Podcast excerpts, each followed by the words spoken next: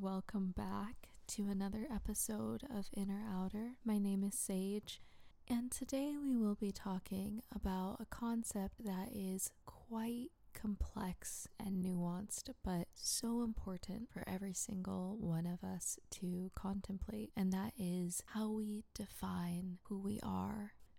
Right now, I am sipping on some hot coffee. I made some homemade oat milk and put together a yummy little latte this morning. I've been making my own nut milks and grain milks for so many years and generally just cooking a lot of things from scratch.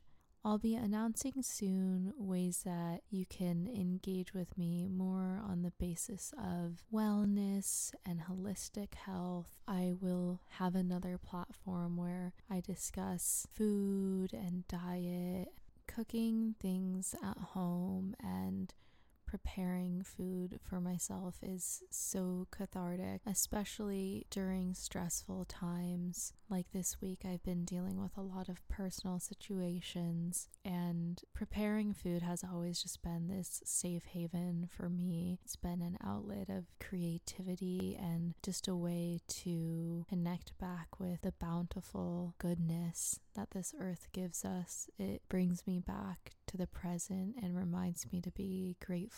And it's such a beautiful way to feel like I am nourishing myself even throughout moments of hardship or challenging times. So that's just a little reminder that if you're going through something right now that may be activating your nervous system or provoking more anxiety than usual, it's really important to have those little practices, those moments of self care, those moments of tuning back into yourself to really just care for your body, your mind, your spirit, something that relaxes you and reminds you to stay grounded. It's really all in the little things. We don't need to spend hundreds or thousands of dollars. I love going and getting massages and going to the spa, but when you're not able to do so, you can recreate that experience at home, light some candles, make yourself some warm tea, do things that just really ground you into the present moment.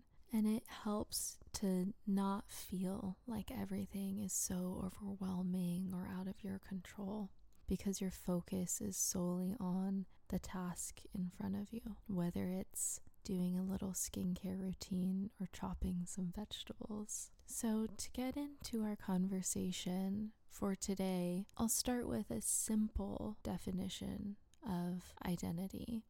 It's based on what we identify with and what others define us by. There is always this interplay of internal and external factors. People may perceive us based on how we appear to them and make assumptions about who we are, what we believe, or how we act. And as a result, our self perception constantly shifts with the external world, how we are received, and the feedback that we are given. From even our childhood, we're told certain ideas that go into our subconscious, and we'll be talking more about the subconscious mind later. These concepts become part of our internalized belief systems without us really even realizing it. Our self identity starts to crystallize and it becomes the way that we relate to the world. It determines the spaces we believe we can occupy, the people we surround ourselves with, and ultimately our future. Even if we cannot recall the conversation or direct comment, the input we receive informs our identity throughout the rest of our adult lives. Beyond just person to person interactions, our society, culture, environment, and religion all add to the building blocks that create our sense of self. It's really interesting to think of this concept of input before we can speak, before we can formulate our own ideas and opinions and beliefs and engage in dialogue, we are solely consuming and absorbing information. So, most of us would look back to childhood as being a really critical time to analyze what external factors were influencing our development. But in various different philosophies, spiritual teachings, and in the field of transpersonal psychology, attention is actually given to the child as it develops in the womb. In one of the minor Upanishads, the Garbha Upanishad, it's of the Vedic Sanskrit text. It's written that as a child develops in its mother's womb, and womb is Garbha, has an awareness of the outside world. It even states that there is a responsibility of the parents to teach the child ethics and values.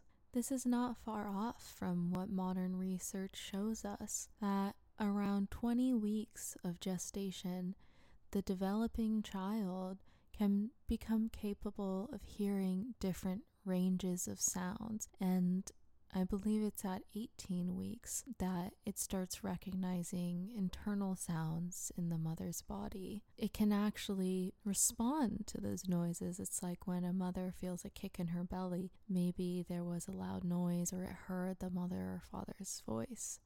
I think it's really interesting to consider this because it puts a perspective on how long we have been taking in sensory information, even from before the point that we are born. Before we have the ability to speak, we are receptive to the world. As human beings, we are constantly being shaped and influenced by our environment in ways that we cannot fully comprehend. And the power of this to shape our thoughts and our behaviors cannot be underestimated. So, as we grow up and grow into adulthood, we have this idea of who we think we are. And it's normal to be attached to this idea because not having an identity would lead to an ongoing crisis where we are trying to define what the self is because we have no baseline of understanding for it. But this attachment can lead to limiting beliefs that constrain our sense of self and what we believe to be possible. Because without self awareness, this identity remains largely static and unchanging. Without introspection, we remain deeply influenced by ideas that may not be congruent with the person we want to become. In Jungian psychology, this can be called the process of individuation, which can be described by this quote the aim of individuation equated with the extension of consciousness and the development of personality is to divest the self of its false wrappings of persona, the mask the personality uses to confront the world, and the suggestive power of numinous unconscious contents. Individuation can then be described as the journey of self realization, the evolving towards consciousness, and the discovery of the true self. It states that in order to interact with the world, we develop a false self, and that we must integrate our shadow and form a relationship with ourselves in which the ego is actually in service to the self. The important distinction here is that the self is not defined as the ego. By letting go of the false self, or the persona, as Jung calls it, and disidentifying with limiting beliefs, we can reclaim the parts of our identity that we haven't taken ownership of. And make room for the person we're becoming. By allowing our identity to shift and change, we embrace this process of self evolution and get to know ourselves more intimately on a daily basis. I believe that at some point in our lives, we feel this call to ask ourselves who we really are, or we feel an incongruency with the way that we're living and the type of person that we want to be. And this is when we must take an inventory of our internal landscape to gain clarity on what those core values, desires, and interests are to ask ourselves these questions, not expecting that the answer shows up right away, but just bringing it into our consciousness. Sometimes our own behaviors, tendencies, and beliefs are what causes the chasm between who we are in this moment and our more authentic self. Physical barriers can oftentimes be easier to remove than our deeply ingrained mental roadblocks we tell ourselves stories that we've constructed, and a lot of them no longer serve us. But through repetition, we determine it to be truth. Why not choose a different vantage point? And as a result, open up space for a new outcome, for new possibilities. There are many ways to begin this journey of self understanding and work on our mental programming and I will briefly discuss three practices that I believe facilitate this process very well, which are intentional solitude, introspective practices, and subconscious reprogramming. And I really think that all of these go hand in hand. The word solitude may make some of us feel a little uncomfortable I'm not talking about isolation, especially not the type of isolation that we experienced in recent years where we are forced to be alone. But this is rather choosing in an empowered way to go a period of time where you can do your inner work without as many distractions. While evolving through interpersonal connection is a beautiful phenomenon and it happens so organically, if we don't have the time or space to delve deeper into our internal world, we can begin defining ourselves based on the roles we fulfill in other people's lives or who we are in the context of that relationship. Even when our lives are filled with meaningful relationships, a successful career, and the joys of social events, it can also mean that we don't have that space to tune back into ourselves. Have you ever noticed that when you start hanging out with a friend all the time, you pick up each other's mannerisms? You realize their laugh is sounding a little bit more similar to yours. You start using the same lingo and terminology. Your worldview influences each other's. None of this is bad, but gradually it is simply in our human nature to be like a chameleon and to also mirror the behaviors of others in order to fit into our social environments. This is even more relevant if you have deep connections and if you care deeply about what the people in your life think of you and want to impress them and make them proud and be a good friend and be a good partner and be a good son or daughter. It's a great thing to strive towards, but along the way, there might be subtle compromises that we're making that aren't actually in alignment with our true self, even if we don't know exactly how to define our true self just yet. It's also an opportunity to momentarily step back from the responsibilities and expectations that preoccupy us. If you are a parent, you are never not parent. It is ingrained in who you are, it is the role you have stepped into. I do not have children, I have my two beloved cats.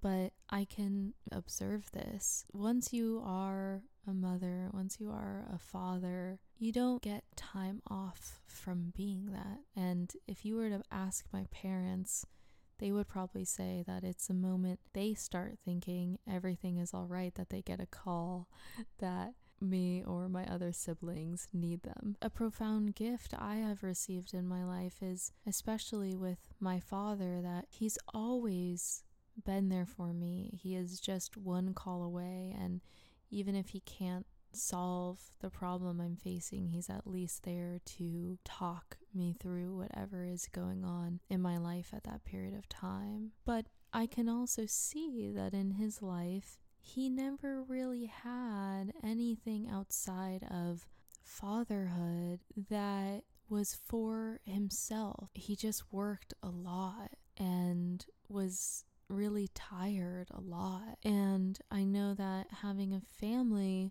was the most fulfilling thing that he had in his life. But I think that something becomes lost when one's own self dissolves completely into the role, practical or archetypal, that they fulfill. Perhaps you take on the role of caretaker for all your friends. They all know that they can come to you and get advice, and you readily give it. This might feel really good for a long time until you begin realizing that in a way that this role has its shadow side. It has ways that it can constrict your personality because maybe you feel as though you can never show what you perceive as weakness because you are the one who is expected to have the wisdom and give sage advice. I think that through solitude we can develop stronger,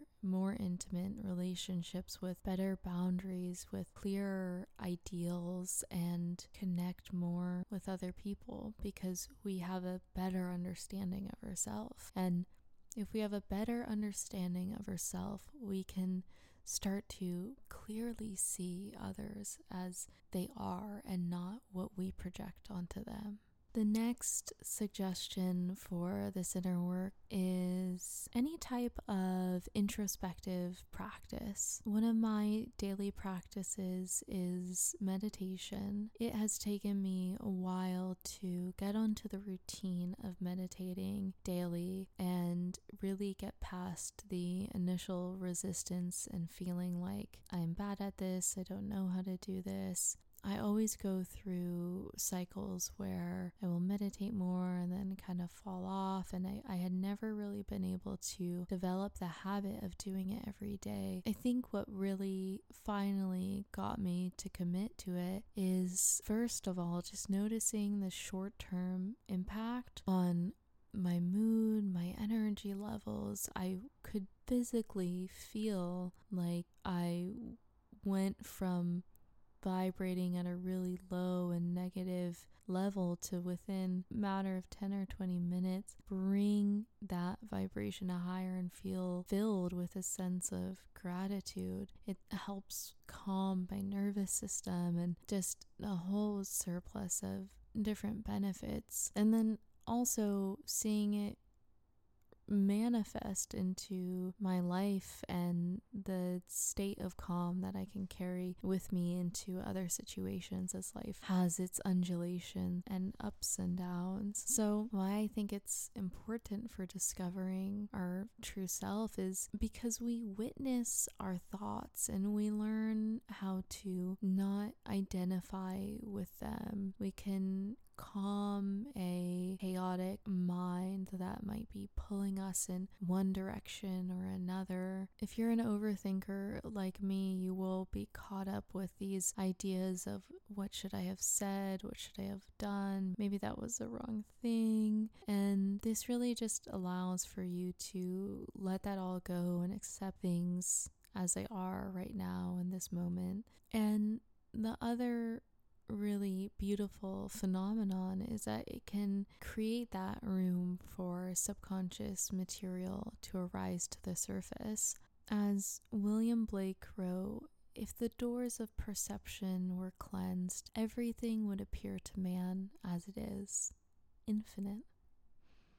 I think we too are infinite, and these are the moments where we can tune into the rippling waves of our collective consciousness. Journaling is another wonderful introspective practice that can help with sense making as we go through our lives. We can cultivate that inner voice and how we uniquely interpret the world. And there's no judgment here. We can just freely transcribe our thoughts. It allows us that opportunity for reflection that we seldom are given by the world. And we can even look back on previous entries to observe how we have developed over time and witness the different chapters of our life. And the last suggestion is subconscious reprogramming the work of Dr. Shad Helmstetter. What we do in our lives is based on our mental programming, which holds limiting beliefs and a lot of negative self talk.